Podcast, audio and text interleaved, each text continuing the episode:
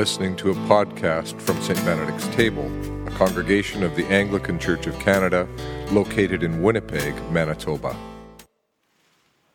May only truth be spoken and only truth received. Amen. Whenever we hear a familiar parable on a warm Sunday night, on any Sunday night, it's important to see if we can't peel away our assumptions as to its meaning and then try to hear it as if for the first time. In a sense, that's the challenge that's embedded in Jesus' words let anyone with ears listen. As N.T. Wright observes, with these words, Jesus was essentially saying, This isn't obvious. You're going to have to think about it. Jesus wanted them to struggle with what he was saying, to talk about it among themselves, to think it through. And not just them either, but every reader, every hearer across the centuries is invited to wrestle in parables.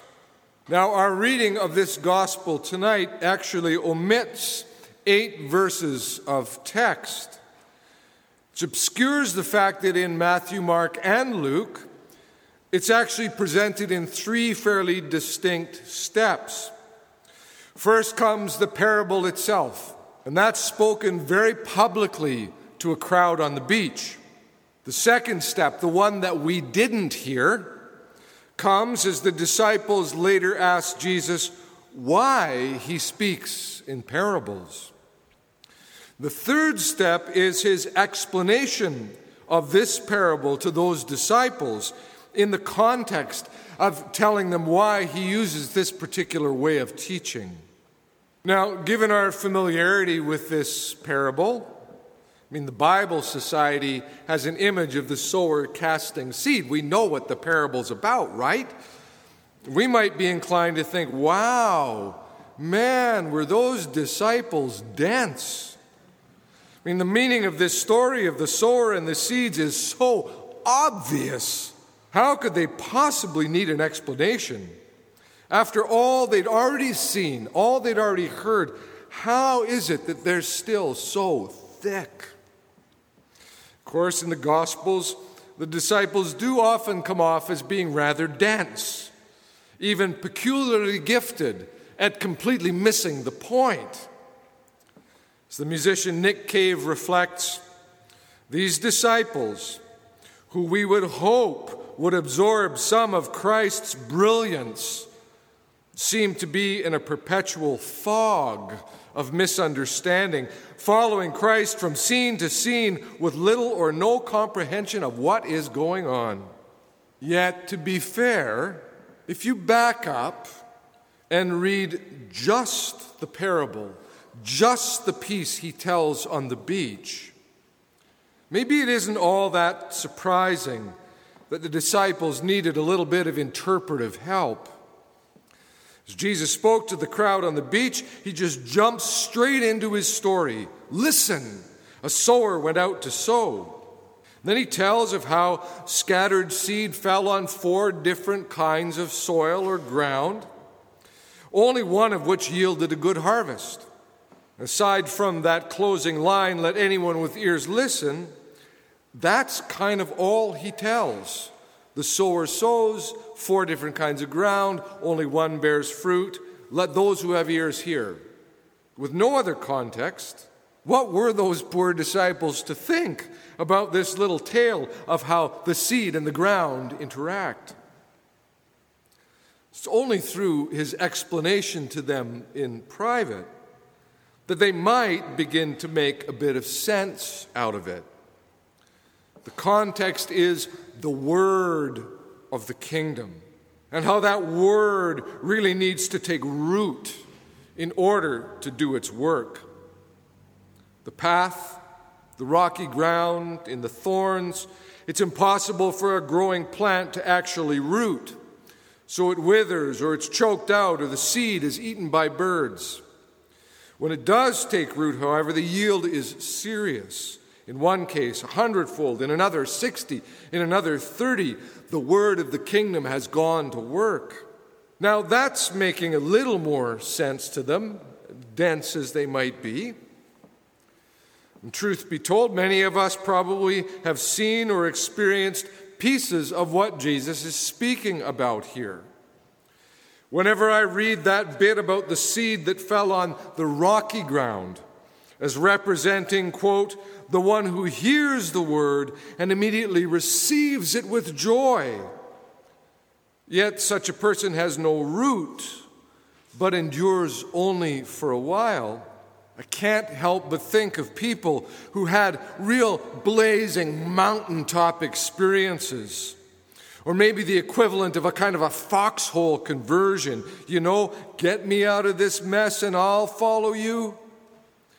But never actually had the support or the community to help them take the next steps to go deeper.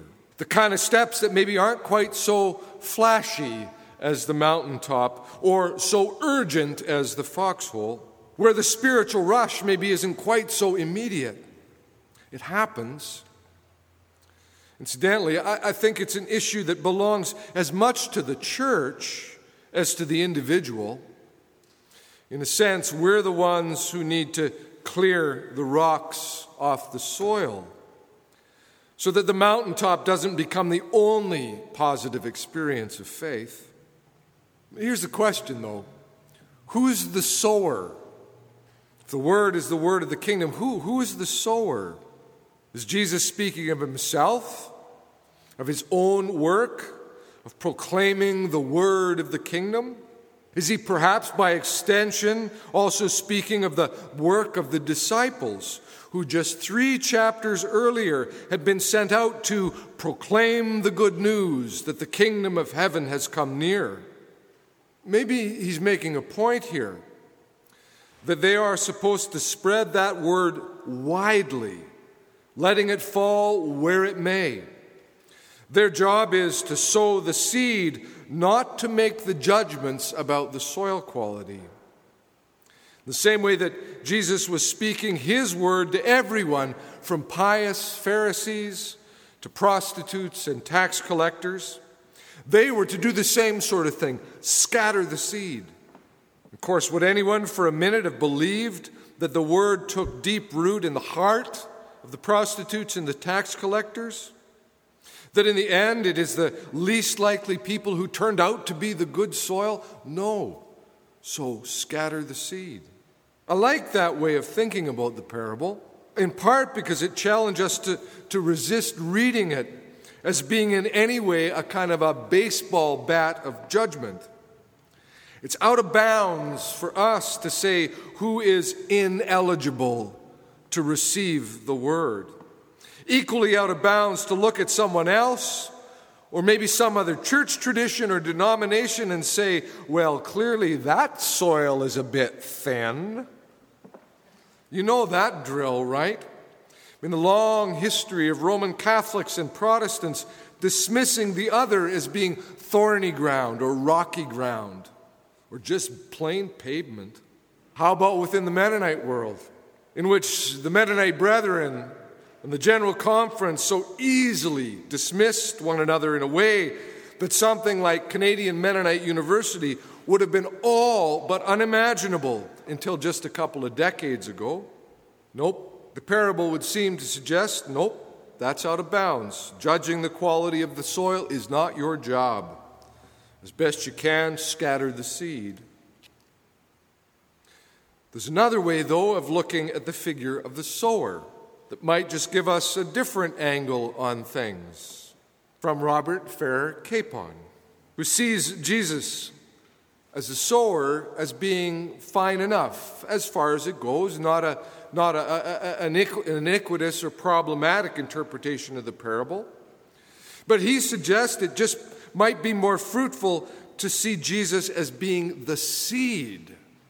After all, Capon reasons, if the seed is the word of the kingdom, and if in the gospel according to John, Jesus is proclaimed as the Word, the Word made flesh, the Word who dwelt among us, and as the grain of wheat that falls into the earth and dies, and through dying bears much fruit, then this is maybe a promising way of receiving the symbolism of the seed.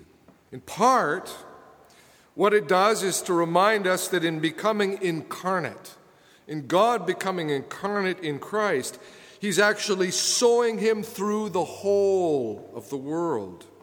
Not simply into the lives of those who happen to be there to hear Him teach or to witness the resurrection, or not simply even one of those who'd heard from His followers across the ages as they told of his life, death, and resurrection. No, the seed is tossed prodigiously, almost promiscuously, everywhere in the world, in the whole creative order.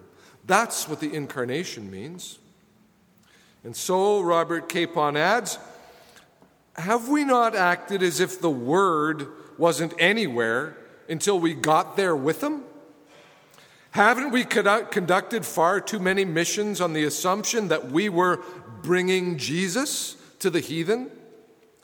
When in fact, all we had to bring was the good news of what the Word, who was already there, had done for them. Hmm.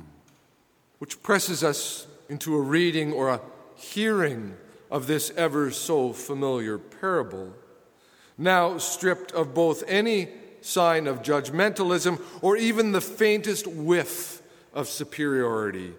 Don't go talking or thinking about what kind of soil George is, or Murray is, or Adeline is. That's not your business, that's their business. We are to look at anyone else and judge the quality of their soil nor are we to imagine that we have the corner on the control of spreading the word. The word has been sown into the world. In the incarnation, the word, that grain of wheat, has been utterly, fully sown. So maybe what this parable calls is for us to pay attention to the soil of our own hearts, and then to live and to talk and to walk in such a way that the seed that has been sown, the great good news, actually looks like great good news to those we encounter. In the name of God, Father, Son, and Holy Spirit. Amen. You've been listening to a St. Benedict's Table podcast. For more information on our church or to provide support for our online work, Visit us at stbenedictstable.ca.